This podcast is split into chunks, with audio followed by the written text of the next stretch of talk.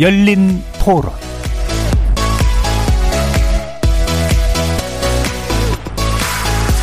안녕하십니까. KBS 열린 토론 정준희입니다.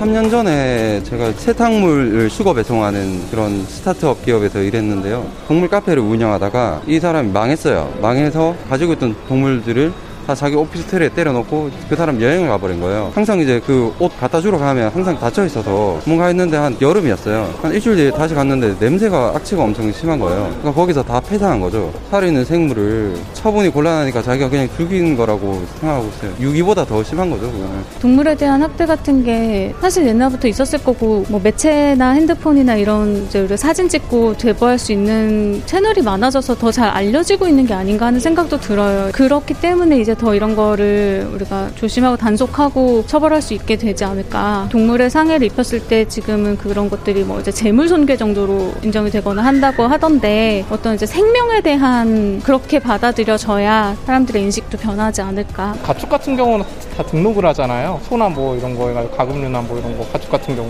동물도 자기가 키운 동물에 대해서 등록을 해놓으면은 그게 누가 책임을 지는지가 그게 다 넘어가잖아요. 그 소유권이나 책임을 좀 분명하게 해야 되는 거. 동일 범죄에 대한 반복 범죄를 저질렀을 가중처벌 수위를 좀 높여서 두 번, 세 번 반복하면은 더 큰 벌을 받을 수 있도록 좀 했으면 좋겠어요.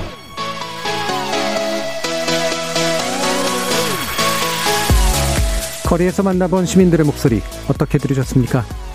오늘 토론 주제는 동물 N번방 사건으로 본 동물학대 실태와 대책입니다. 최근 들어 동물학대 범죄 발생률이 증가하고 있는 데다가 학대 행위 자체도 점점 잔혹해지고 있어서 큰 우려를 낳고 있습니다. 지난 1월 길고양이 등 동물을 잔혹하게 죽이고 그 사진을 카카오톡 오픈 채팅방에 올리는 이른바 동물반 N번방 사건이 발생해 충격을 주었는데요.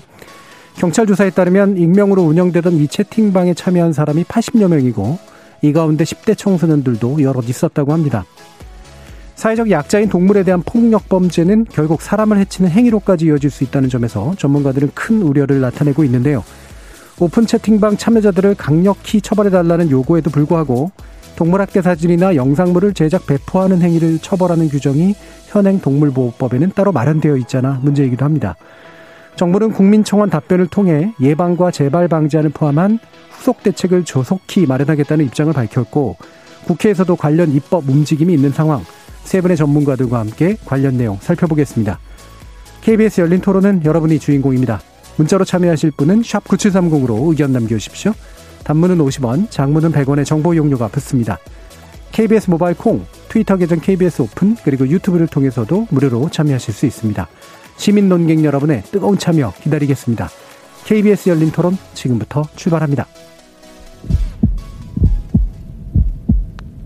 살아 있습니다. 토론이 살아 있습니다. 살아있는 토론, KBS 열린 토론. 토론은 라디오가 진짜입니다. 진짜 토론, KBS 열린 토론.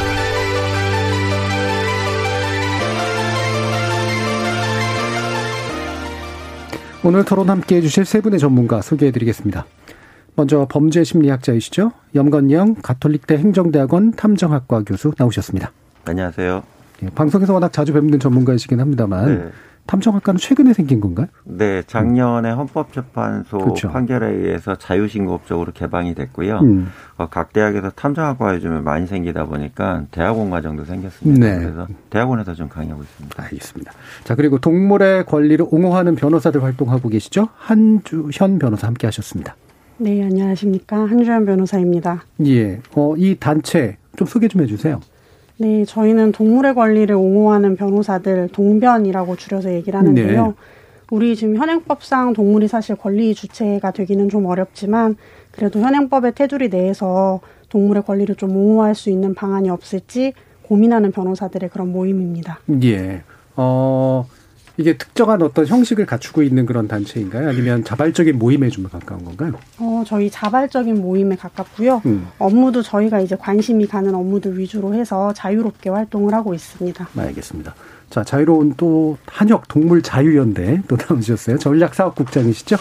안녕하셨습니다. 네, 안녕하십니까. 네, 여기도 이제 단체 소개 한번 해주시죠. 네, 동물자연대는 2000년도에 설립된 시민단체입니다. 사지 말고 입양하세요 같은 반려동물 관련 캠페인, 동물학대에 대, 대응 활동 그리고 농장동물 복지 개선 활동 등 다양한 동물권 관련 이슈들을 다루고 있고요. 예. 한국 최초로 동물복지형 선진형 동물보호센터를 운영 중입니다.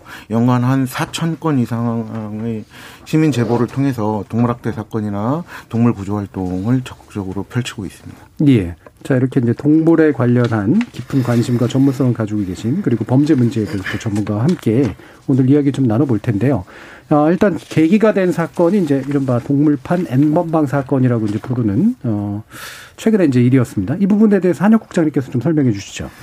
네, 그 카카오톡상의 정확한 명칭은 고어 전문방이었습니다. 약 예. 80명 정도 되시는 사람들이 뭐해서 동물학대 방법이나 학대 사진, 영상 등을 공유한 사건인데요. 저희 동물대위원대로 올해 1월 초에 제보가 접수됐고 저희 단체에서 추가로 증거 자료 확보해서 1월 8일 날 성동경찰서에 고발장 제출했었습니다. 음, 이 방에서 공유된 내용은 되게 말로 옮기기에도 끔찍한 것들이었는데요. 활에 맞아서 피범벅이 된 고양이 사진이라든지 노루나 너구리의 절단된 머리 혹은 덫에 갇혀서 괴로워하는 길고양이 뭐 영상 이런 것들이 있었습니다. 그 이런 사진과 영상에는 이제 댓글들도 많이 달렸는데요. 이를테면 댓글 그 익사시키는 거 대, 대리만족된다. 예. 두개골까지 으스러지는 소리가 난다. 간지난다. 뭐 이런 환호성 댓글들이 많이 달렸습니다. 이런 사진과 영상들은 동물에만 한정되지 않았었고요. 경찰 수사, 언론 보도 등을 통해서 확인된 바에 따르면 동물뿐만 아니라 사람의 신체와 네네. 관련된 사진들도 여과 없이 메신저상에서 전시되었던 것으로 보입니다. 예. 이게 이제 고어 전문방 이렇게 이제 돼 있는데 이게 뭐 고대어로서의 고어가 아니라 이렇게 막 되게 잔혹한 장면 같은 걸 영상으로 촬영하는 의미로서의 고어잖아요. 이거에 전문자 붙이는 것도 참, 어, 네. 참 마음이 좀 그런데 이런 사건 이제 접하시면서도 범죄 전문가로서 염근 교수님은 어떤 좀 느낌이 드셨나요? 네, 이 사건에서 이제 그 특정 모 방송사에서 전문 집중 그 취재 다큐가 있었는데 당시에 제가 분석을 했었거든요. 근데 제가 볼 때는 어, 이 내부적으로 가장 큰 문제가 그 자기가 한 악행행위에 대해서 그 자신감 있게 일종의 트로피라고 표현합니다. 네, 네. 그러니까 상징물로 자기가 이걸 표현하고 있고 그거에 대해서 A, B, C, D 네다섯 명의 어, 댓글을 붙이는 사람들이 더 해봐라, 더 잔혹한 걸 원한다. 이런 식으로 약하게 하면 나는 뭐 그렇게 동의할 수 없다. 이런 방식으로 어, 과거의 조주빈 사건과 같은 방식의 예. 어, 쉽게 얘기한 폭력의 가속화 이것들을 보여주는 현상이 있거든요. 특히 어, 여기에 이제 나와 있는 동물들이 주인이 없는 동물들도 있지만 어쨌든 생명이 있는 존재잖아요. 근데 그 부분에 대해서 너무나 잔혹하게 폭력을 행사하면서 이 부분에 대해서 자랑을 하는 이런 모습이 저는 좀 도대체 이해가 안 되는 상황이라고 말씀을 드리겠고요. 예. 특히 어, 여기에 10대나 20대 초반으로 추정되는 인물들이 되게 많이 등장합니다. 근데 이들이 어, 사회생활을 하는 정상적인 사회인으로 올라왔을 때 과연 이 폭력성을 그대로 숨겨가면서 제대로 살겠느냐에 대해서는 저는 그렇지 않을 거라고 보여지거든요. 네. 그래서 잠재적인 강력범죄들을 양산하는 나쁜 단체 채팅방이 아니냐 이렇게 저는 정의를 내리고 있습니다. 예. 이게 이제 단순히 고 장르라고 하는 미디어 생산물, 허구적 생산물을 소비하는 게 아니라 이게 실제로 실제잖아요. 그래서 생기는 심각한 문제도 있을 것 같은데 변호사로서 한주미 변호사님 어떻게 생각하시나요? 저도 사실 교수님하고 비슷한 생각을 음. 했었는데요. 처음에 이 뉴스를 봤을 때는 너무 끔찍해서 뉴스 내용을 좀 구체적으로 보기가 어려웠습니다. 네.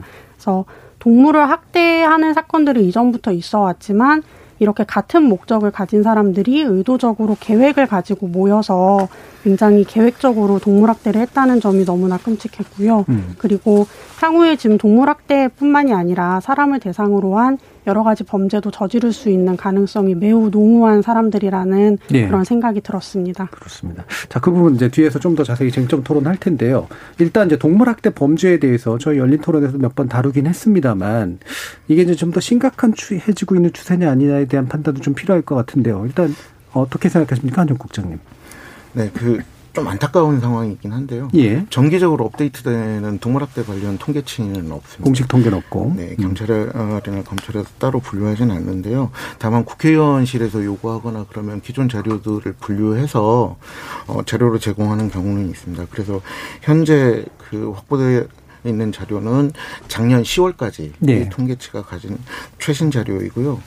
음, 다만 저희 단체로 아까 말씀드린 것처럼 연간 4천 건 이상의 시민 제보나 이런 것들이 많이 들어오는데요. 체감상으로 봐서는 예전보다는 좀 많이 늘어난 건 사실입니다. 음. 아마도 코로나로 인해서 생활상의 변화도 있고 뭐 경제적인 문제, 어려움이나 이런 것들이 있다 보니까 방치하는 사례들도 좀 있고 스트레스를 받다 보니까 동물을 대상으로 푸는 경우들도 좀 있는 것 같습니다. 예. 그리고 동물학대 범죄가 증가하는 것과 관련해서 이건 좀 다른 측면에서는 굉장히 긍정적인 요소라고 저희는 판단하고 있는데요.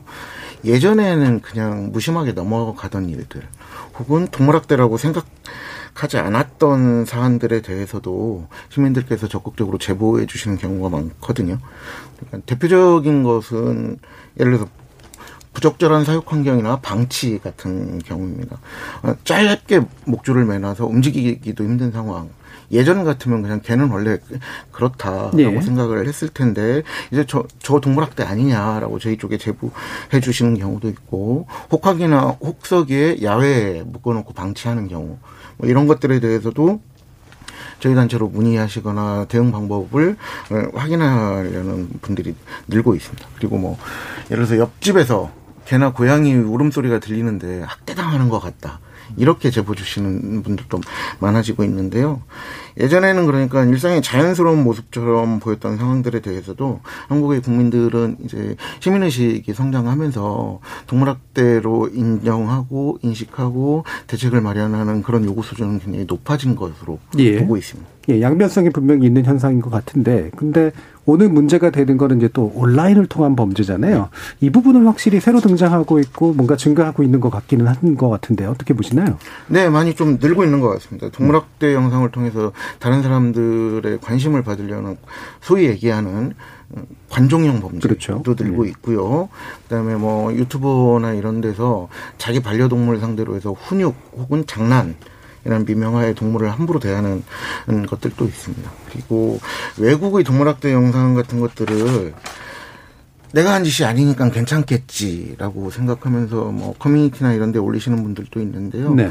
본인이 한 행위가 아니더라도 동물을 고통스럽게 하거나 그런 행위를 통해서 어, 상처를 입히고 죽게 하는 행위 모두를 촬영하거나 편집한 영상을 올리고 게시하는 행위 자체가 예. 현행 법상 동물학대로 처벌되는 범죄 행위입니다. 음. 알겠습니다. 이렇게 뭐 이렇게 공유한다고 해서 죄의식이 사라질 일은 저는 당연히 예, 죄의식만 있다면 이럴 리는 없다고 생각을 하는데 결국에는 어떤 마음으로 이런 일들을 할까? 이게 악해서 그런 걸까? 철없어서 그런 걸까? 둘 다일까? 고민들이 좀 있어요. 어떻게 보시나요, 염 교수님?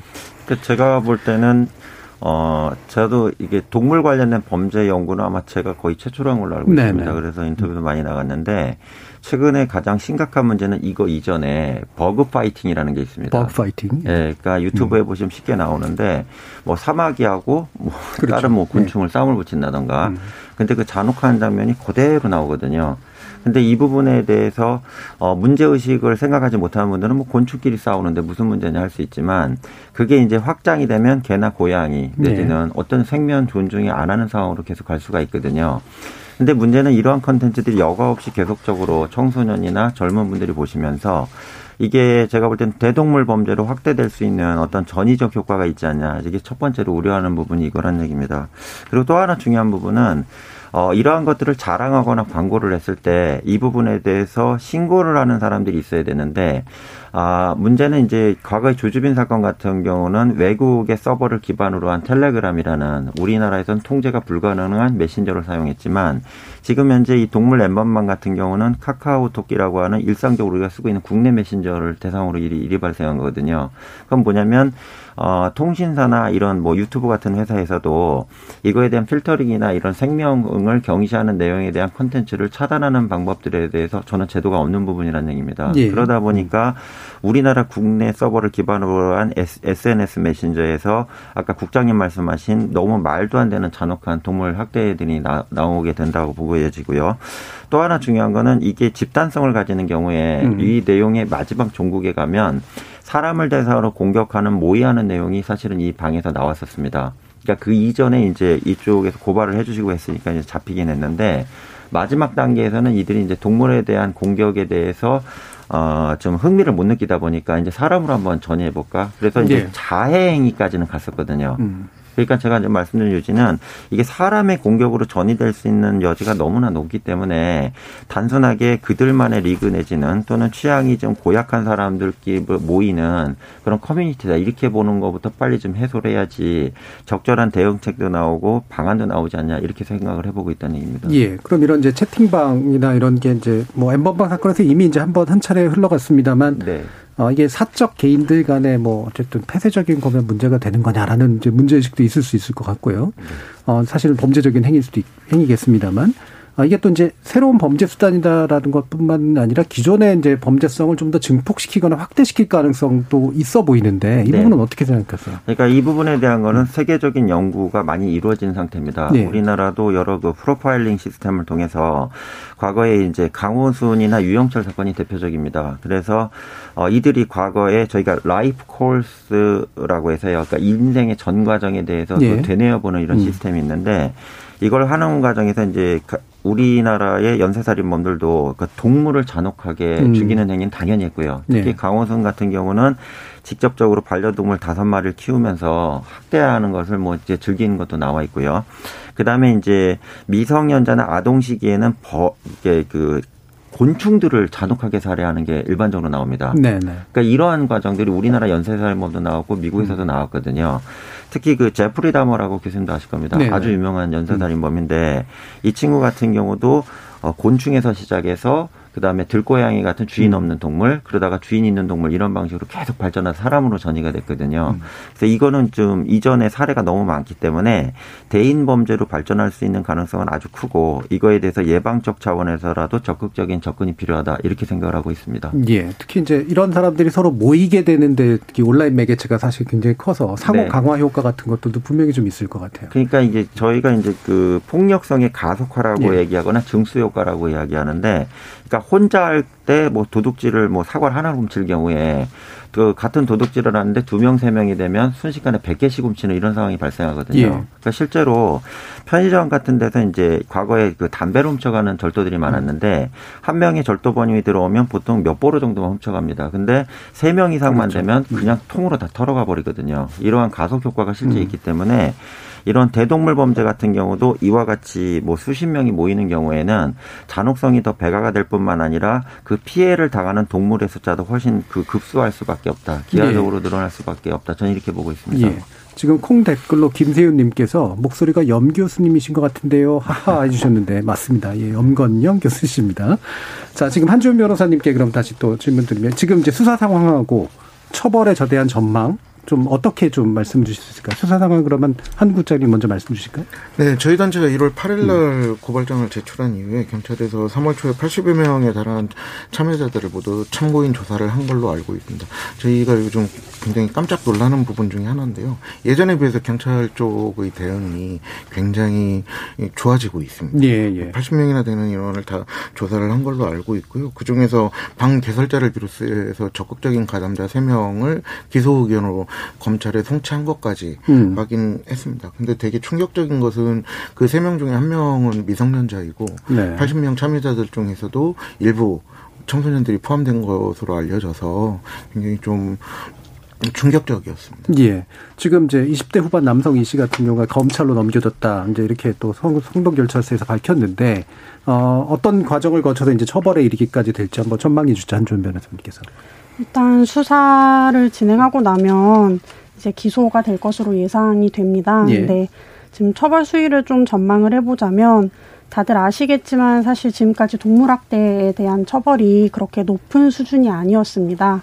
그래서 예를 들자면은 2017년 굉장히 최근인데 2017년에 홍성지원에서 한 재판이 있었습니다. 그래서 이 사건에서는 어떤 사람이 어, 길고양이가 싫다는 이유로 고양이를 포획을 해서 뜨거운 물과 기름을 붓고 그리고 쇠꼬챙이로 막 찌르고 하다가 결국은 자기가 키우는 개한테 던져서 물어뜯겨서 죽도록 네. 했습니다. 그리고 그 과정을 다 영상으로 찍어서 유튜브와 카카오톡에 올리기까지 했는데 이 사람이 집행유예를 받고 끝났습니다. 그래서 굉장히 이때 좀 비판도 많고 했었는데 어, 요즘은 사실 최근 들어서 조금 이런 경향들이 많이 나아지고 있습니다. 그래서 2019년에는 좀 유명한 사건이었는데 경의선 숲길에서 살던 고양이 자두를 이제 좀 잔혹하게 네. 살해한 그런 사건이 있었습니다. 그래서 이 경우에는 징역 6월이라는 최초의 실형 판례가 나오기도 했습니다. 그래서 이런 좀 최근의 추세들을 봤을 때 이 지금 이 씨의 경우에는 재판에 가게 된다면 그 경의선 숲길 고양이 사건과 비교해 했을 때 지금 그 피해 동물의 수도 굉장히 많고 그리고 범행도 뭐 유사하게 잔혹하긴 하지만 훨씬 더 계획적이고 장기간 이뤄졌다 하는 점을 좀 참작을 해서 어, 실형이 나올 수 있을 것으로 좀 기대를 하고 있습니다. 그리고 그 수위도 경의선 숲길 사건하고 동등하거나 그 이상이 나올 수 있지 않을까 기대를 좀 해봅니다. 예. 어, 처벌에 아마 이르는 과정이 좀 전망이 되기는 하는데요. 어, 지금 제가 아까 이제 그 첫 말씀 드릴 때 이제 잠깐 이야기를 했습니다만 일단 지금 현행 동물보호법상에서 이런 영상을 제작하는 고 배포하는 행위에 대한 처벌 규정은 없다 라고 하는 것까지는 맞는 것 같은데 전체적으로 범죄로 인식되는 거는 맞나요? 어, 좀 나눠서 봐야 되는데요. 예. 제작은 현재 그 범죄로 처벌되고 있지 않는 것이 맞고요. 예. 다만 배포하거나 배포는. 공유하거나 음. 뭐 인터넷에 게시하거나 하는 행위들은 다 처벌이 되고 있습니다. 예. 그리고 그거는 아까 한혁 국장님께서도 설명을 해주셨지만 비단 본인이 만든 영상이 아니더라도 남이 만든 것을 공유하는 경우에도 다 처벌을 하고 있습니다. 하지만 지금 직접 제작하는 행위 자체를 처벌하는 규정은 없는데요.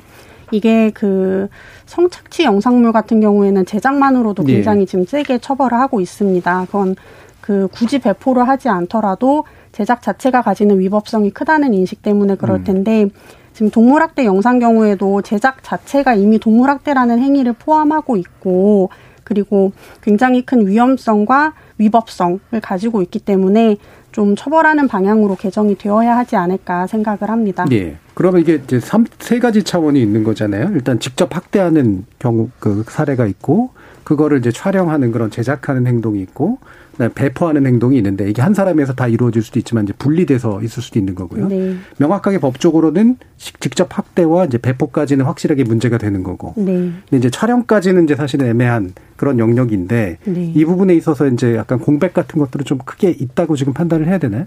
지금 예를 들어 제작을 한 다음에 공유하지 않았다 하면은 네, 네. 사실 학대 행위도 있었고 그리고 제작까지 했지만 그게 뭐 알려지지 않으면 학대 행위 자체에도 알수 음. 없는 거기 때문에 이거는 처벌을 할 수 없게 되는 상황인 거거든요. 네. 그래서 제작 자체도 처벌을 하는 것이 맞지 않을까 생각을 합니다. 음. 혹시 관련해서 생각이 있으신가요, 교수님? 그러니까 일단은 그 범죄에 음. 있어서 이제 그 소위 말하는 영상물 제작에 네. 있어서 네. 저희는 일체성과 불일체성을 많이 봅니다. 음. 그러니까 일체성이란 건 뭐냐면 사고를 치고 찍고 배포한 그렇죠. 사람이 하나인 경우가 예. 저희가 전체적 일체성이라고 놓고 보고요. 교수님이 말씀하신 것 같이 사고를 친 사람, 찍은 그러니까. 사람, 배포한 사람이 틀린 경우에 음. 이게 되게 복잡할 수가 있거든요. 하지만 현재 동물보호법상에 제가 개인적인 의견으로는 나쁜 학대행위를 하고 이거를 만약에 다른 사람이 배포했다 그러면 제가 볼 땐 배포한 사람을 처벌은 좀 어렵지 않냐 이런 네. 생각을 해봅니다. 왜냐하면 네. 동물보호법 자체가 동물의 어떤 생명성과 어, 신체의 존엄성을 기반으로 보호할 목적으로 만들어 놓은 거기 때문에 아까 변호사님 말씀하셨다시피 이걸 그 제작하거나 유포하는 행위 좀 별개라고 놓고 봤을 때는 음. 이거에 대해서는 법적인 안전장치 내지는 보호장치가 없다고 좀 보고 있거든요. 음. 그래서 변호사님 말씀하신 대로 이 부분에 대해서는 좀 강화되는 부분이 필요하지 않냐 이런 생각을 해봅니다. 예. 왜 그러냐면 이걸 보는 사람이 정신적으로나 정서적으로 피해 입는 부분도 사회 안전적으로 놓고 봤을 때는 분명한 범죄 행위가 되기 때문에 그러니까 난 유포 나는 하자 하진 않았다. 이거는 네. 그냥 찍어서 돌린 것뿐이다 하더라도 본 사람은 정서적으로나 정신적으로 피해 입은 사실이거든요. 그러한 부분에 대한 것들을 어, 보호 법익으로 넣는 게 옳지 않냐 저는 이렇게 생각을 해봅니다. 예, 한혁 국장님도 한번 의견 주시죠. 어, 네, 그 좀 법이 미비한 부분이 있긴 한데요. 사실은 제작하지 않으면 배포하는 것 자체가 불가능하기 그러니까요. 때문에 음. 어, 제작도 마찬가지로 처벌하는 것이 당연하다고 생각합니다. 예. 그러니까 결국 이제 원인 행위가 이제 원인 행위에 대해서 어떻게 생각할 거냐. 이제 네네. 배포라는 게 물론 공개 행위이기 때문에 훨씬 더 문제가 될 수는 있지만 네. 그 원인 행위가 있었기 때문에 생기는 문제니까 네. 사실 이 부분도 이제 공백으로 좀 네. 보고 좀 채워 넣어야 될 필요가 있다. 이제 이런 의견들이 대체로 이제 주시는 것 같은데요. 아까 이제 염 교수님께서 연쇄살인범들의 그 life course라는 한 부분에 대해서 이렇게 얘기를 주셨는데 네. 어, 이 부분에 대한 인식들이 그렇게까지 높지는 않은 것 같아요. 그러니까 네, 그. 정도면 뭐 장난 수준에서 뭐 예를 들면 어렸을 때 음. 곤충 가지고 서로 뭐 싸움 붙인 적도 있었던 사람들이라든가 네.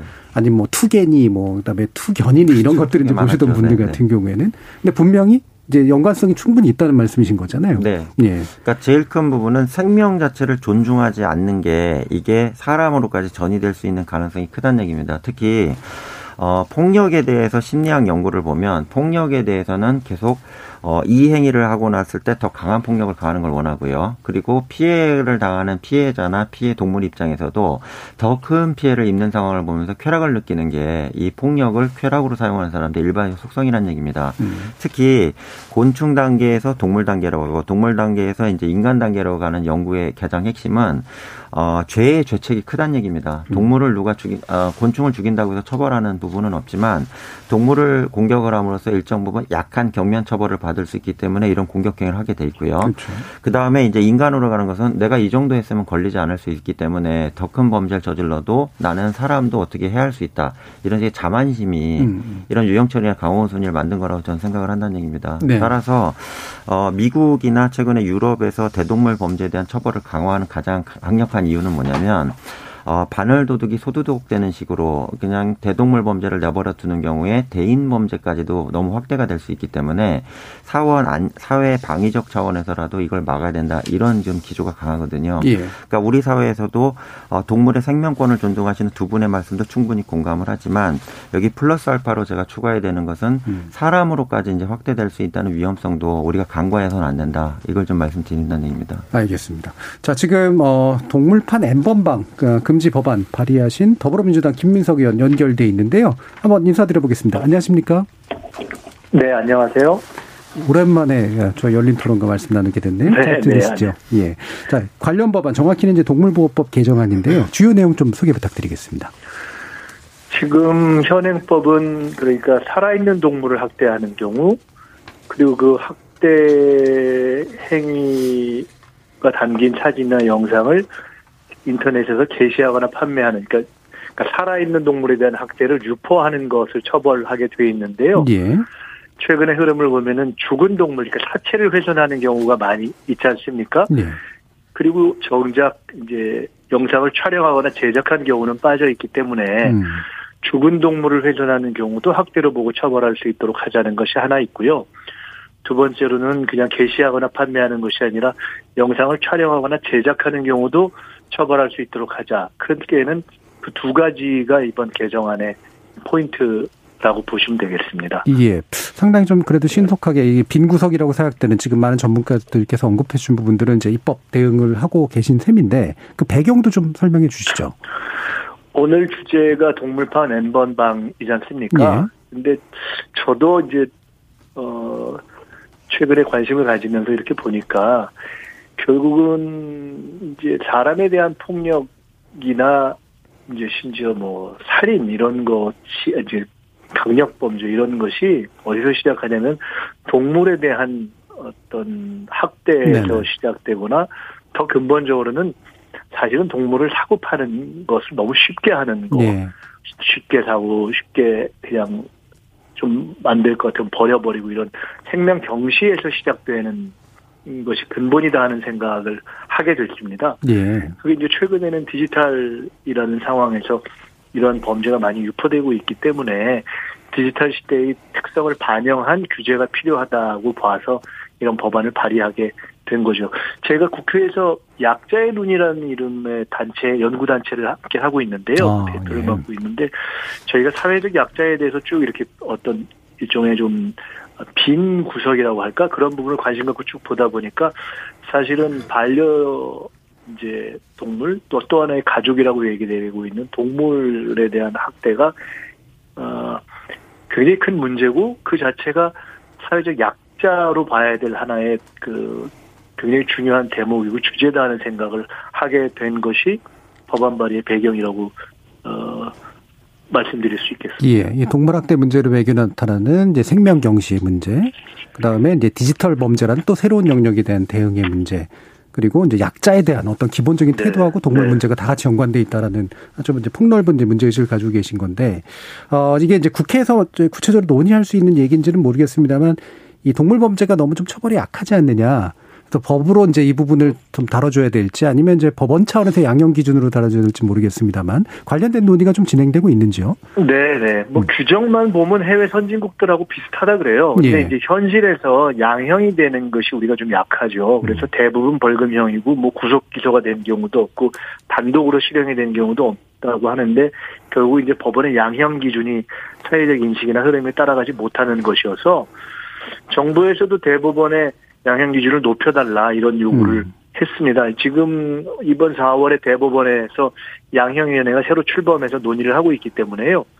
국회에서도 이제 최근에 이제 정부나 또는 동물 보호 단체들하고 함께 다양한 방식으로 양형 기준의 사회적인 이제 최근의 변화나 요구가 음. 반영될 수 있도록 해다, 해달라 이런 요구를 하고 있습니다.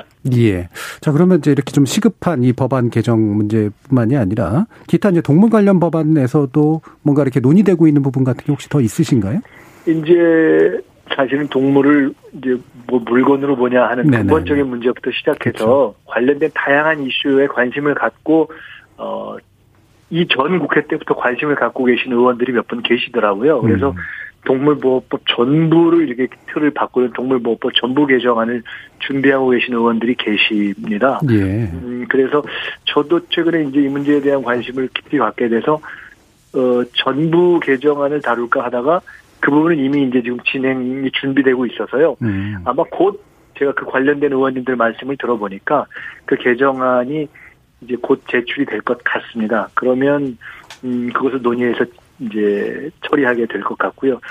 저는 이제 저희 의원실에서 또 하나의 가족 반려동물 이런 주제로 아예 일종의 동물의 생애주기라는 차원에서 뭐 진료비, 먹거리, 주거, 장례까지 네네. 한번 전체적인 이슈를 다뤄보고 정책적으로 점검해보자 이런 준비를 또 하고 있습니다. 예. 그러니까 최근에 관심을 갖고 이 문제에 대해서 정책적으로 법적으로 접근하시는 의원들이 계시기 때문에 음, 올해 이후에 조금 속도를 내지 않을까 이렇게 보고 있습니다. 예, 그러면 어, 전망하시기에 어, 일단 이제 상임위에서도 논의하셔야 될 거고 뭐 법사위라든가 전체 회의도 좀 거치셔야 될 텐데 어느 정도 일정이면 좀 가능하다고 생각하세요?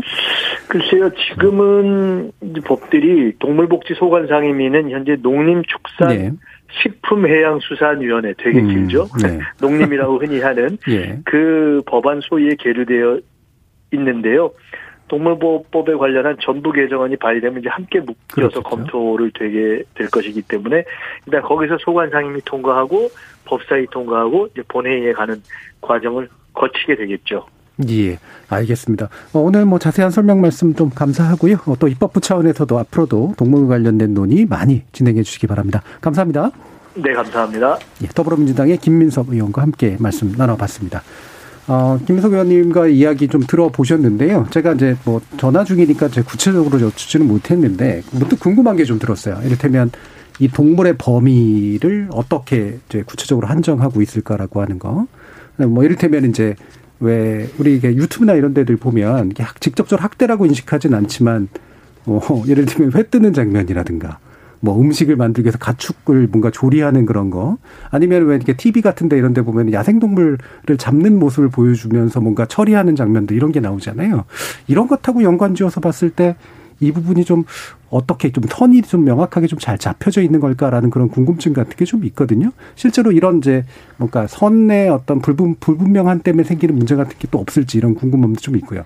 갑자기 던지는 질문이면 어떻게 좀 말씀 부탁드릴까요? 네, 법상 명확하게 규정되어 있습니다. 네. 동물보호법이 규정하고 있는 동물은 어 고통을 느낄 수 있는 신경 체계가 발달한 척추동물로서 다음 강목의 어느 하나에 해당하는 동물로서 예. 포유류, 조류, 파충류 까지가 해당되는 걸로 되어 있습니다. 음, 예. 그러니까 지금 말씀하신 예에서 야생동물이라든지 음. 등은 다 포함이 되는 거죠. 음. 그럼 포함이 되는데 어기는 경우들이 의도치 않게 어기는 경우들도 있을 수 있겠네요. 네네네. 음. 예, 변호사님. 네, 조금 더 부연 설명을 음. 드리자면 지금 동물보호법에서 정하고 있는 동물에는 포유류, 조류는 물론이고 말씀하신 것과 같은 파충류 그리고 음. 양서류, 어류까지도 다 포함이 됩니다.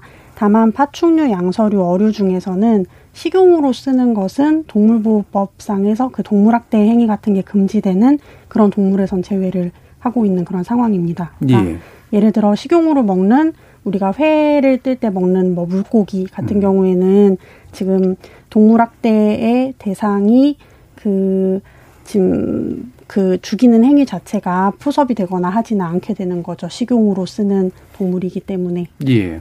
그러면 예를 들면 이게 되게 바보 같은 질문인데 어, 방송국에서 왜 이제 해외 나가가지고 막 생존하는 프로그램 같은 것들 하면서 실제로는 이 동물에 해당하는 것들을 잡아다가 뭔가 조리하는 듯한 장면들이 나오는데 이것도 사체 훼손으로 봐야 됩니까? 어떻습니까?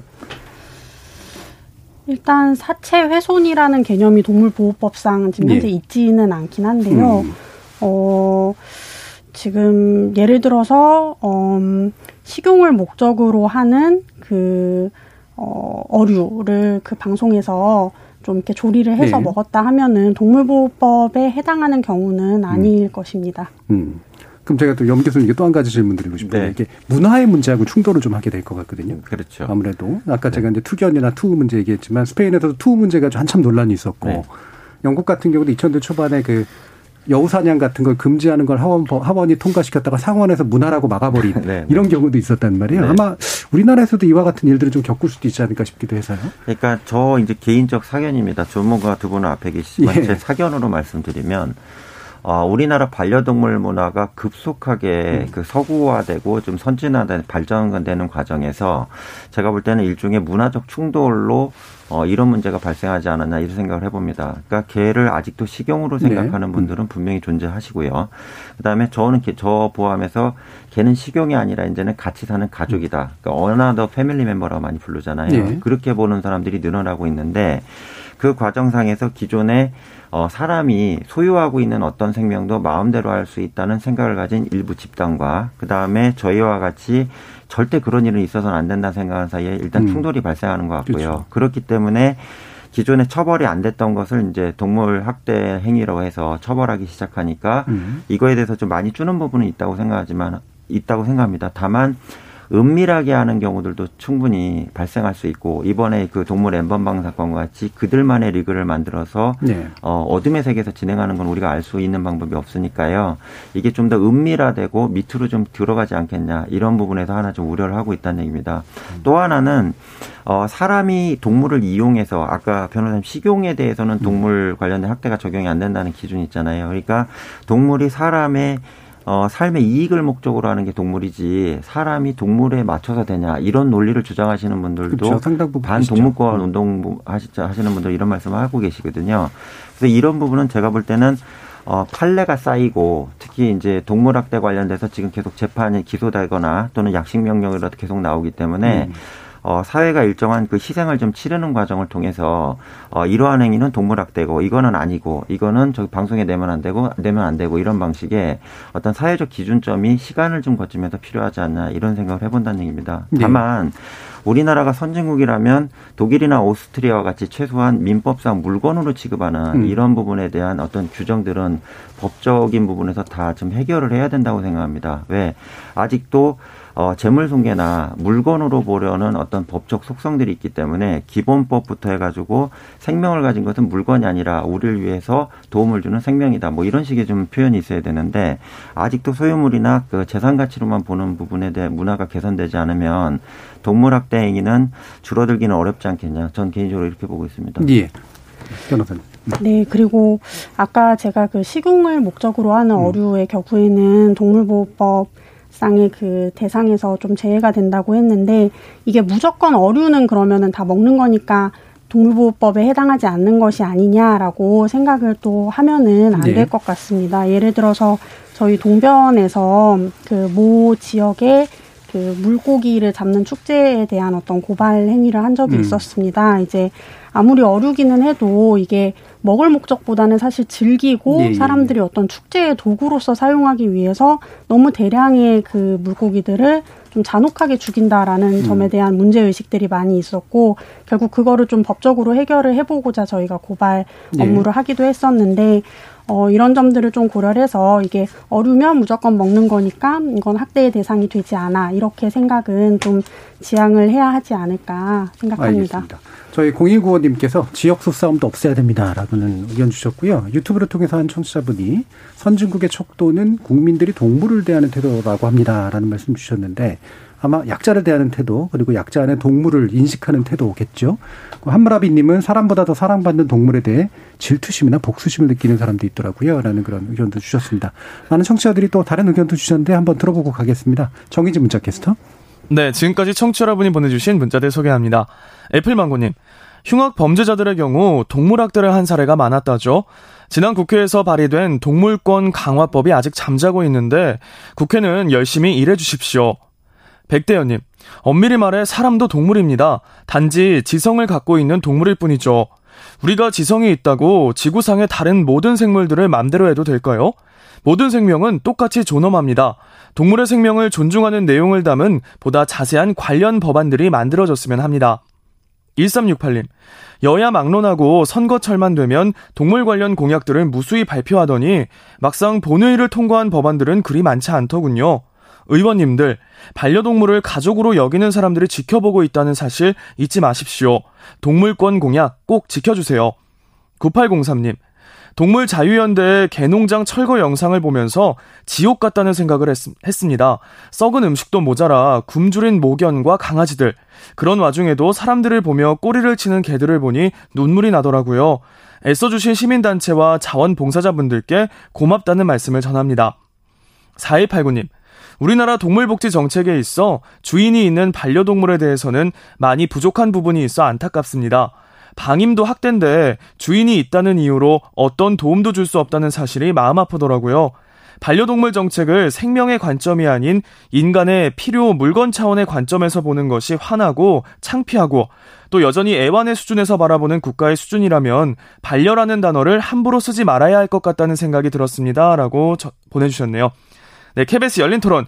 이 시간은 영상으로도 생중계하고 있습니다. 유튜브에 들어가셔서 KBS 일라디오 또는 KBS 열린 토론을 검색하시면 지금 바로 토론하는 모습 보실 수 있습니다. 방송을 듣고 계신 여러분이 시민 농객입니다. 계속해서 청취자 여러분들의 날카로운 시선과 의견 보내주세요. 지금까지 문자캐스터 정의진이었습니다.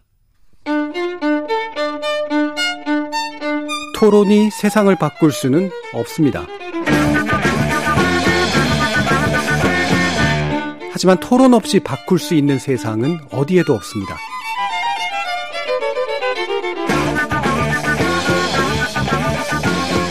세상의 선한 변화를 갈망하는 당신. 정답이 아니라 질문의 힘을 믿는 당신. 우리 KBS 열린 토론에서 만납시다.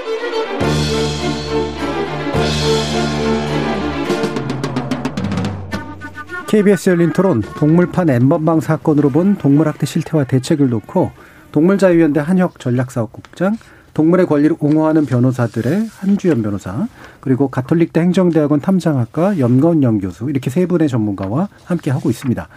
어, 아까 이제 김민석 의원과의 말씀도 있었고, 이 처벌 문제 가지고 이제 좀 얘기를 해볼 필요가 있는데요. 일단은 이제 처벌 강화가 필요하다고 보시는지 짧게 한번 들어볼게요. 한혁 국장님 어떠십니까? 네, 처벌이 강화되는 것이 필요한데요. 네. 사실은 이제 법상 처벌이 올라가는 게 중요한 게 아니고 현재 있는 법을 제대로 적용해서 음. 있는 법 안에서라도 제대로 된 처벌을 받게 하는 게 중요하다고 생각하는데 그 부분이 굉장히 부족한 것도 사실입니다. 예, 그러니까 처벌 기 처벌을 강하게 할 필요가 있는데 네. 처벌 기준을 법으로 높이는 문제 이전에 네. 현행법 안에서라도 일단 최대한의 처벌을 네. 어, 원칙적으로 할 수 있도록 하는 문제. 네. 한주현 변호사님 어떠신가요? 저도 비슷한 의견입니다. 예. 사실 동물보호법상 동물 학대를 해서 동물을 죽이는 경우에 이전까지는 징역 최대 2년까지 선고를 할 수 있었고 최근에 이게 개정이 돼서 3년으로까지 늘었습니다. 그런데 실제로 선고된 그 사례들을 보면 징역 1년은 고사하고 한 6개월 정도 네. 나오면 많이 나오는 정도입니다. 그래서 법을 강화하는 것도 물론 중요하지만 실제 재판에서 그에 걸맞는 좀 형량들이 나와주는 게 일단 음. 우선돼야 우선돼야 될 것 같습니다. 예, 그러니까 사법부에서의 이제 어떤 심각성에 대한 인식 부분이 좀 어, 분명히 인식 차이가 좀 있는 것 같은데요. 좀 염건영 교수님은 또 어떻게 보고 계신가요? 어, 저는 그게 세 가지로 보고 있습니다. 음. 첫 번째는 그 동물 관련된 뭐 복지법이나 보호법이 나온다 하더라도 기본적으로 우리나라 시민과 국민의 동물 보호에 대한 의무 규정이 없다는 게 전 가장 큰 근본적 네. 문제라고 봅니다. 실제로 스위스나 독일, 에콰도르 같은 경우에는 헌법 조문 내에 어, 국민은 무조건 동물의 생명을 보호해야 된다. 이런 보호무가 규정이 돼 있습니다. 대표적인 게 이제 독일 헌법이 동물권 음. 보호가 잘 돼 있는 헌법 사례로 나오고 있거든요. 그래서 내년에 혹시 이제 헌법 개헌 만약에 개헌에 대한 얘기가 네. 나온다면 음. 여러 가지 아마 바뀐 내용이 많을 거라고 봅니다. 그래서 그 내용 중에 동물권에 대한 기본적인 우리 시민의 의무에 대해서 넣어주는 게 필요하지 않겠냐 이거 하나 보고 있고요. 음. 두 번째는 아까 선생님들도 말씀하셨는데 어, 수사를 하는 과정에서 수사관과 검사의 마음가짐이 동물보호법을 적용하는데 대단히 좀 중요하다고 생각합니다. 특히 어 2016년부터 2020년까지 3,398명에 대해서 법무부 검찰에서 수사를 하고 이제 기소 과정을 했었는데 무려 51%가 불기소 처분이 됐다는 음. 얘기입니다. 이건 무슨 얘기냐면 절반 정도는 그 고발이 들어왔다 하더라도 불기소로 끝난다는 얘기죠. 그래서 지금 현재 그 국가수사본부 교육기관인 수사연수원이나 법무부 그 수사관 교육기관, 검사교육기관인 법무연수원에는 동물복지 관련된 대동물범죄 수사 과정이나 교육 과정은 없는 걸로 알고 있습니다. 예. 따라서 어, 좀 선진적으로 이러한 교육 과정을 만들므로써 수사관들이 이것도 아 범죄가 되는구나 검사분들도 이건 범죄가 되기 때문에 처벌해야 되는구나 이런 의식 개혁에 대한 어떤 교육이 좀 필요하지 않나 이걸 좀 두 번째로 좀 제안을 해보고 싶다는 얘기입니다. 음. 마지막으로 말씀드리는 것은 우리나라 동물 관련된 권리나 업무에 대해서 그 식용이나 아까 말씀 야경으로 생각하는 농림부가 일본적으로 예, 기본적으로 예. 동물 복제 관련된 부분을 하고 있는데 이참에 아예 동물 복지국과 같은 국장급 이상의 기관을 외국에 있습니다. 그래서 동물 복지국과 같은 국단위 본부를 하나 만들어서 음. 도축 과정부터 동물의 이용 이런 거 관련해서 동물들이 아프거나 고통을 느끼지 않도록 하는 여러 가지 정책적을 만드는 헤드쿼터가 필요하다고 생각합니다. 음. 그럼 당연히 동물학대 관련된 것도 이 부서에서 하겠죠. 예. 이러한 발상의 전환이 필요하지 않냐 이런 생각을 해봅니다. 음. 헌법적 차원에서 아예 개헌 논의할 때 동물권 논의도 좀 포함시키고 네. 그다음에 주로 수사나 기소나 사법적인 처리를 담당하는 하는 분들에 대한 인식 교육 같은 거 네. 이런 거 되게 중요하고 네. 행정적으로도 이제 전담하는 어떤 행정 체계가 좀 필요하다 이렇게 전반적으로 정리를 해주셨는데 말씀 나온 김에 다른 두 분의 전문가님들도 이런 동물보호법 및 기타 이제 우리나라 관련 정책에서 좀 아쉬웠다라고 느끼시는 부분들이 어떤 게 있는지 한번 말씀 한번 들어볼게요. 한국자님. 네, 아무래도 저는 동물학대 사건 초기 단계에서 어, 겪게 되는 어려움들을 예. 좀 말씀드려야 될 것 같은데요. 어, 어떤 상황이 벌어졌을 때, 그러니까 동물학대가 의심되는 상황이 벌어졌을 때 신고 접수하는 것조차 굉장히 힘든 경우들이 많이 있습니다. 음. 경찰서에 전화를 하면 구청에 전화를 하라고 하고, 구청에서는 우리가 하나를 아니니 경찰에 연락하라고 하고 이런 경우들이 많아서 저희 쪽에 제보하시는 시민분들 중에서는 도대체 어디로 연락을 해야 되는 거냐 네. 이렇게 하소연하시는 분들도 많이 있습니다. 그리고 어렵게 신고 접수가 되더라도 조정 수사 단계에서 사람 대상 범죄하고는 달리 좀 되게 부실하게 수사하는 경우가 많이 있습니다. 어, 그리고 신고인에게 증거를 모아와라. 예. 뭐 이런 경우도 있고요. 음. 어, 오늘 이제 그 보도가 나갔는데 서울 강서구 2월 달에 제가 상담했던 사건입니다. 2월 그 강서구의 어느 아파트에서 길고양 여섯 마리가 죽었습니다. 그래서 범인을 잡아보니 그 동네 아파트에 사시는 분이었는데 길고양이 우는 소리가 시끄럽다고 해서 제초제 뿌려가지고 여섯 마리를 죽인 예. 거예요. 근데 여섯 마리 중에서 단 한 마리만 경찰에서 부검을 했습니다. 음. 두 마리는 아예 찾지도 못했고 어, 네 마리 중에서 세 마리는 아파트 관계자들이 폐기물로 처리해버린 거예요. 그러니까 동물학대 사건을 대하는 일반 사회의 이식이나 아니면 경찰에서의 수사가 그런 경우 아니, 그런 일들이 많이 있는 거죠. 저희 네. 단체에서 오늘 칠곡에 내려가서 구조한 유기견이 한 마리 있습니다. 음. 동네 주민 중에 한 분이 돌멩이 던져가면서 동물을 학대하니까 보다 못한 제보자께서 경찰에 연락을 했는데 신고받고 출동한 경찰이 오히려 제보자를 구박합니다. 뭐 음. 이런 일 가지고 뭐 경찰을 오라 하냐. 이런 일들이 너무 많아서 어쨌든 저희 입장에서는 초기 단계에서 경찰 어, 그 시민들의 신고나 이런 것들이 원활하게 접수될 수 있는 창구를 잘 만들어야 되고 접수된 사건에 대해서 성실하게 수사를 해서 그게 이제 돼야 범죄자가 처벌을 받을 수 있도록 되는 거잖아요. 그런 부분들이 굉장히 아쉽습니다. 아까 말씀드렸던 것처럼 최근 경찰에서 동물학대 사건을 다루는 태도는 많이 변화하고 예. 있습니다. 긍정적이라고 보고는 있지만 여전히 좀 부족한 부분들이 있고 특히나 어, 법의 수위학이 없다든지 하는 부분들은 여전히 제도상의 해점으로 남아 있습니다. 이런 예. 부분들이 좀 빨리 개선됐으면 좋겠습니다. 음, 그러니까 아직도 이제 인식 개선이 좀 안 돼 있는 부분에 대한 지적을 좀 쭉 해주셨는데 그럼 명확하게 해주시죠. 누가 책임지기관입니까? 국가가 책임을 져야죠. 국가가 전체는 하는데 일단 경찰하고 이제 중부부처나 네. 지자체 이 세 가지 아마 네네네. 주체들이 있을 텐데. 얼마 전에 그래서 이제 지자 각 지자체에서 동물보호 관련한 담, 관련 업무를 보고 있는 공무원들에 대해서 특별사법경찰관 지위를 부여한 예. 법안은 통과되어 습니다 근데 음. 경기도를 제외하고는 다른 지자체에서는 시행하지 않고 있습니다. 음. 경찰관 분들은 동물보호법이나 이런 내용들에 대해서 잘 모르는 경우가 많아가지고 초기에 이제 수사하는데 어려움이 많으신데 사실은 지자체에서 조금 더 적극적으로 특별 특사경 지정을 해서 예. 보다 전문적인 역량을 갖춰서 수사를 할 수 있도록 하는 게 좋을 것 같고요. 어, 아까 이제 제가 깜빡하고 말씀을 못 드렸는데 동물학대 사건 과정에서 제일 안타까운 건 그런 겁니다. 그 학대당한 동물들을 안전하게 보호를 해줘야 되는데 네. 아직까지 한국은 동물을 물건으로 취급하다 보니까 음. 그 소유자가 학대를 했을 경우 소유자가 원하면 다시 돌려줘야 됩니다. 음. 그러니까 어렵게 구조하고 학대당해서 고통받던 동물을 긴급격리까지는 했는데 소유자에게 다시 학대당할 걸 뻔히 아는데 돌려보내야 되는 현실. 이건 정말 빨리 시급히 음. 고쳐져야 되지 않을까 싶습니다. 예. 한준현 변호사님 어떤 부분이 좀 또 아쉬우셨나요? 지금 국장님께서 마지막에 말씀해 예. 주신 그 소유권에 음. 대한 문제를 저희도 가장 심각하게 보고 있습니다.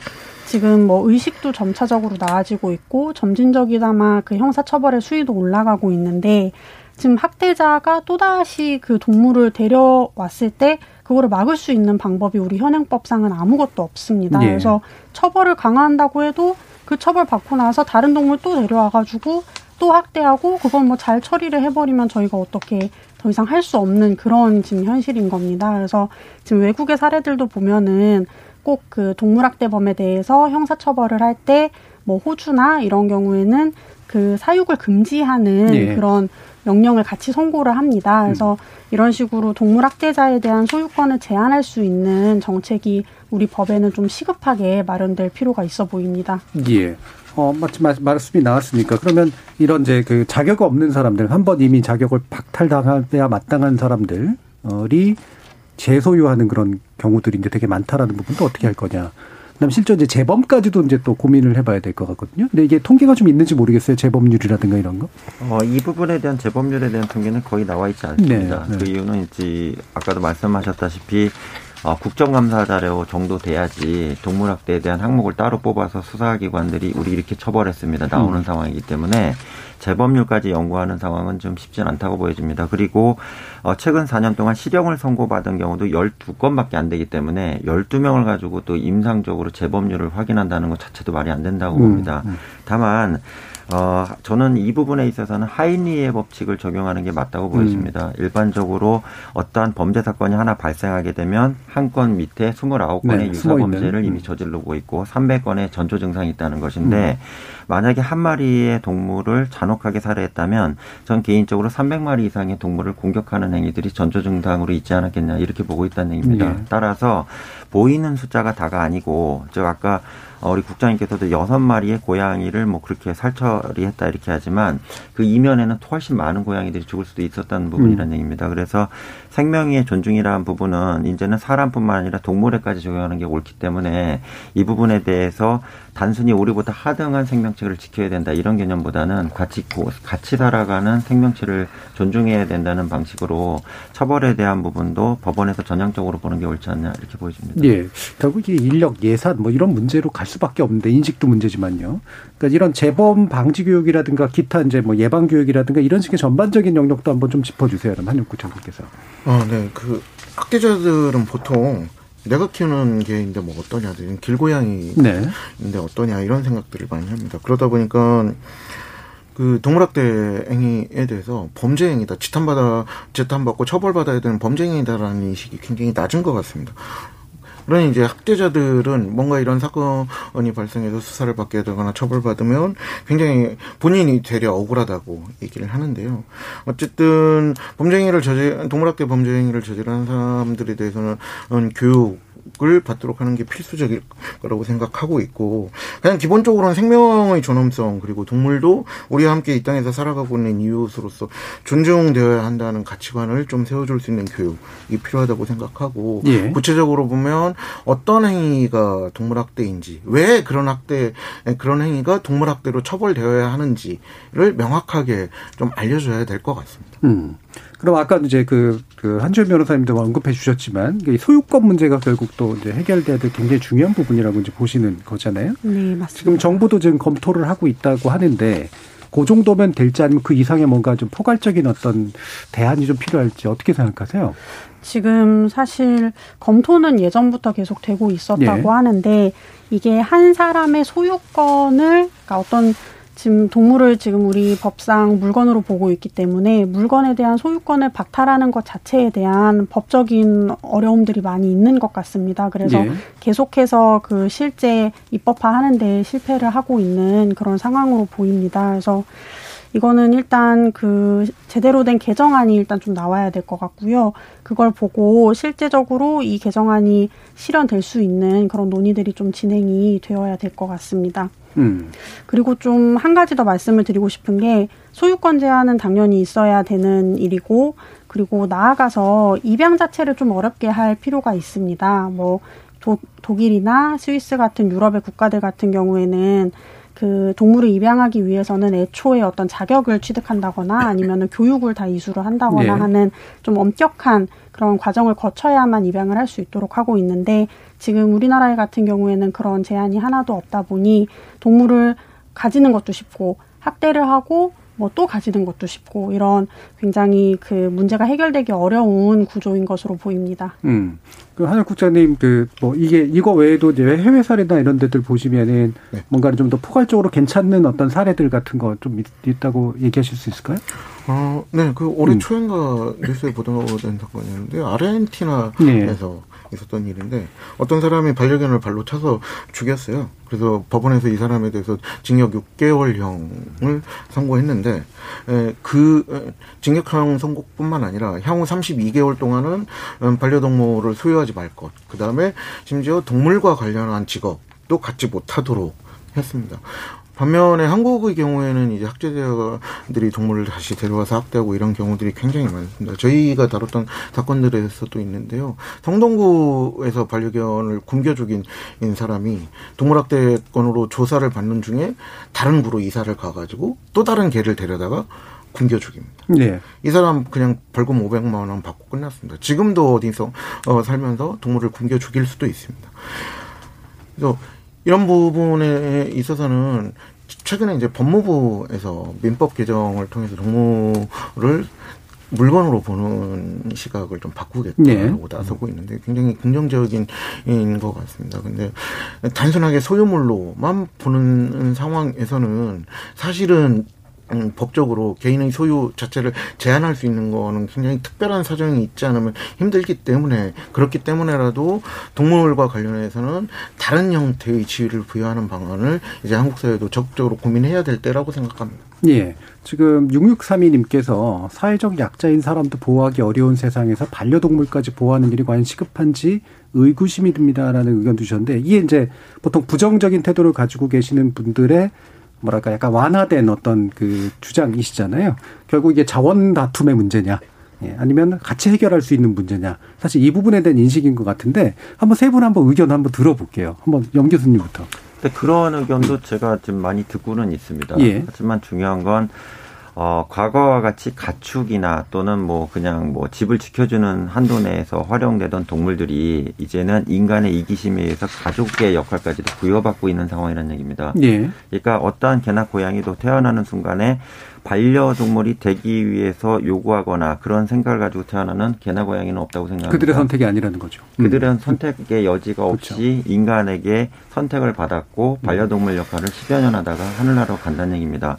그러면 그들에게 우리가 역할을 부여하고 있다면 그 역할에 합당한 어떠한 지위 내지는 보호에 대한 것도 그 사용자인 사용자라고 표현은 정말 죄송하지만 예, 예. 그 편익적 사용자인 인간이 제공하는 게 저는 옳다고 보는데 음. 단순하게 사람이 살기가 어렵기 때문에 그 아이들까지도 신경 쓰는 건 좀 과용이다 이렇게 표현하시는 음. 것은 어, 쉽게 얘기하면 단물만 빨아먹고 버리겠다는 표현밖에 저는 안 된다고 생각을 한다는 얘기입니다. 예. 그리고 현재 우리나라 반려동물이 어마어마한 수치입니다. 그냥 대충 파악된 것만 천만 마리가 넘어가고요.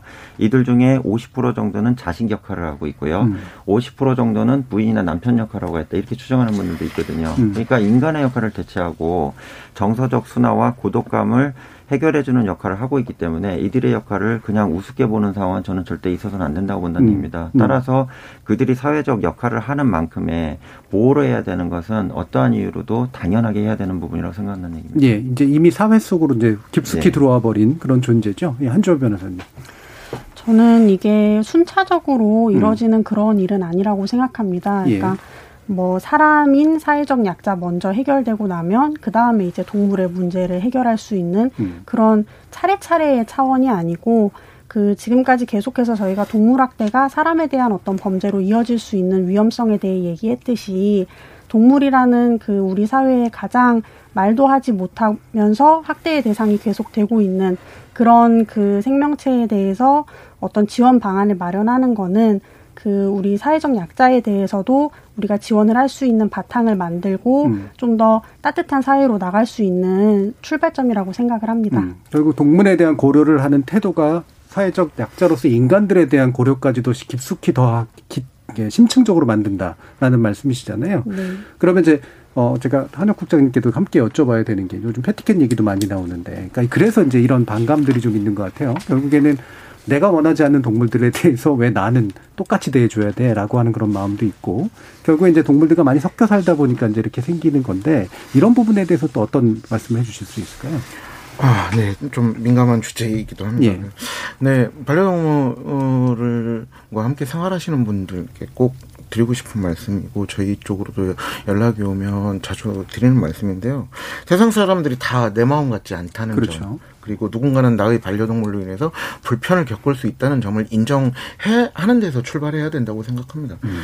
그러니까 다른 사람들이 어떤 그런 불편한 감정을 느낀다고 할 때 그것에 대해서 그 감정에 대해서 옳고 그름을 음, 따지거나 아니면 왜 라고 질문을 던지기에 앞서서 아 그렇게 불편한 마음을 가질 수 있게 불편할 수 있겠구나라는 것을 먼저 인정해주고 같이 헤아릴 수 있다면 패티켓의 출발점이 될 수 있다고 생각합니다. 그리고 무엇보다도 우리 개는 물지 않습니다라는 주관적 기대가 아니라 예. 실제로 어, 물림 사고를 방지할 수 있는 안전 조치를 강구하는 것도 당연한 일이죠. 근데 다만 좀 아쉬운 건 최근 몇 년 새 동물보법의 개정 동물보법 개정의 흐름들을 보면 동물 소유자의 의무와 책임을 강화하는 방식으로 어 가고 있습니다. 당연한 것이기는 하지만 또 한편 생각해 보면 실제로 연구 결과에 따르면 반려동물과 함께 생활하시는 분들이 가장 힘들다고 느껴지는 영역은 뭐냐면 사회적 인프라의 부족입니다. 예, 즉 예.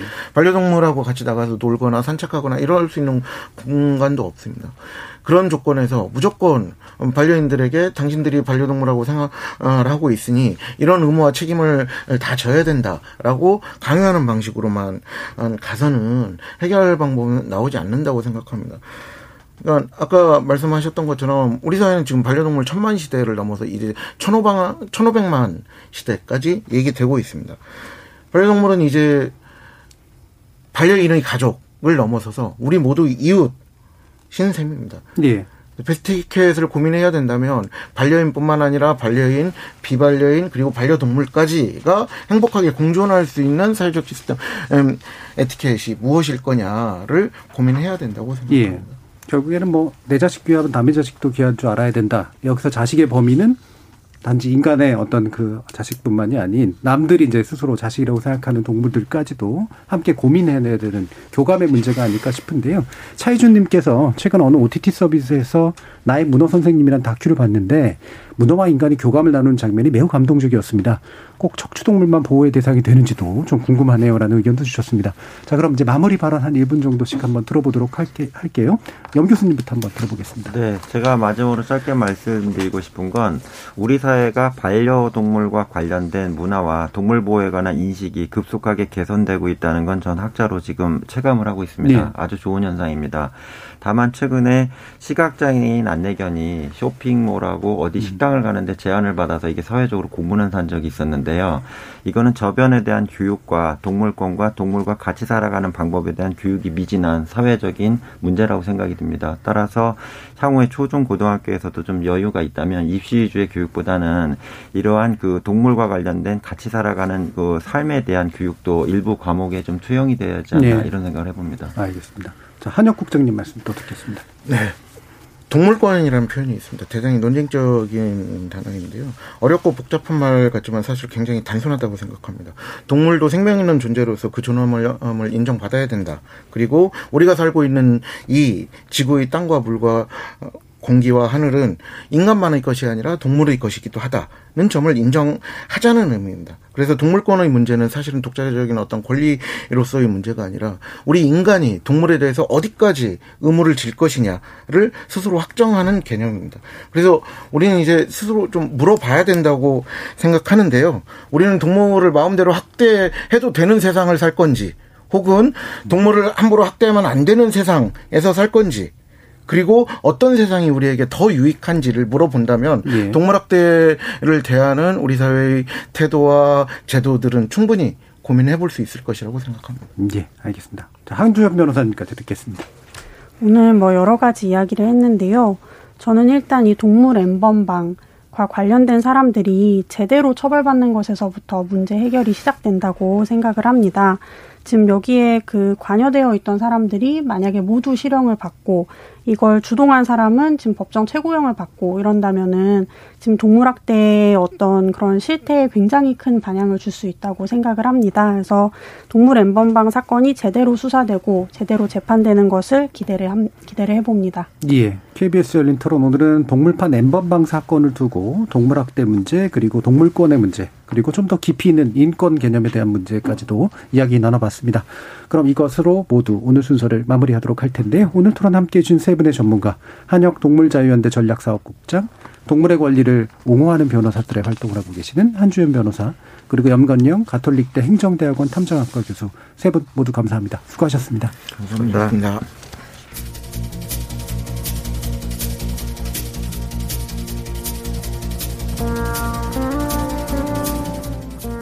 동물 학대가 최근 들어 더욱 심각해졌다고 말해야 할지는 잘 모르겠습니다. 동물과 인간 사이의 거리가 부쩍 좁혀지면서 동물을 인간과 비슷하게 인식하는 감수성이 제고된 것도 있을 테고요. 이번 동물판 엠번방 사건에서 예시되듯 새로운 종류의 학대와 범죄 수단이 생겨난 것도 큰 문제일 거라고 짐작을 합니다. 사실 우리 인간도 동물 아닙니까? 우리는 비록 폭력적인 동물이지만 또 근본적으로 교감하는 동물이기도 합니다. 우리 안에 나쁜 동물성을 제어하기 위해서는 우리 안에 좋은 동물성을 더 많이 키워내는 게 필요하겠죠. 그것이 바로 사회의 몫이고 사회적 동물로서 인간이 가진 선량함과 현명함의 발현 방식일 거라고 믿습니다. 참여해주신 시민 논객 여러분 감사합니다. 지금까지 KBS 열린 토론 정준이었습니다.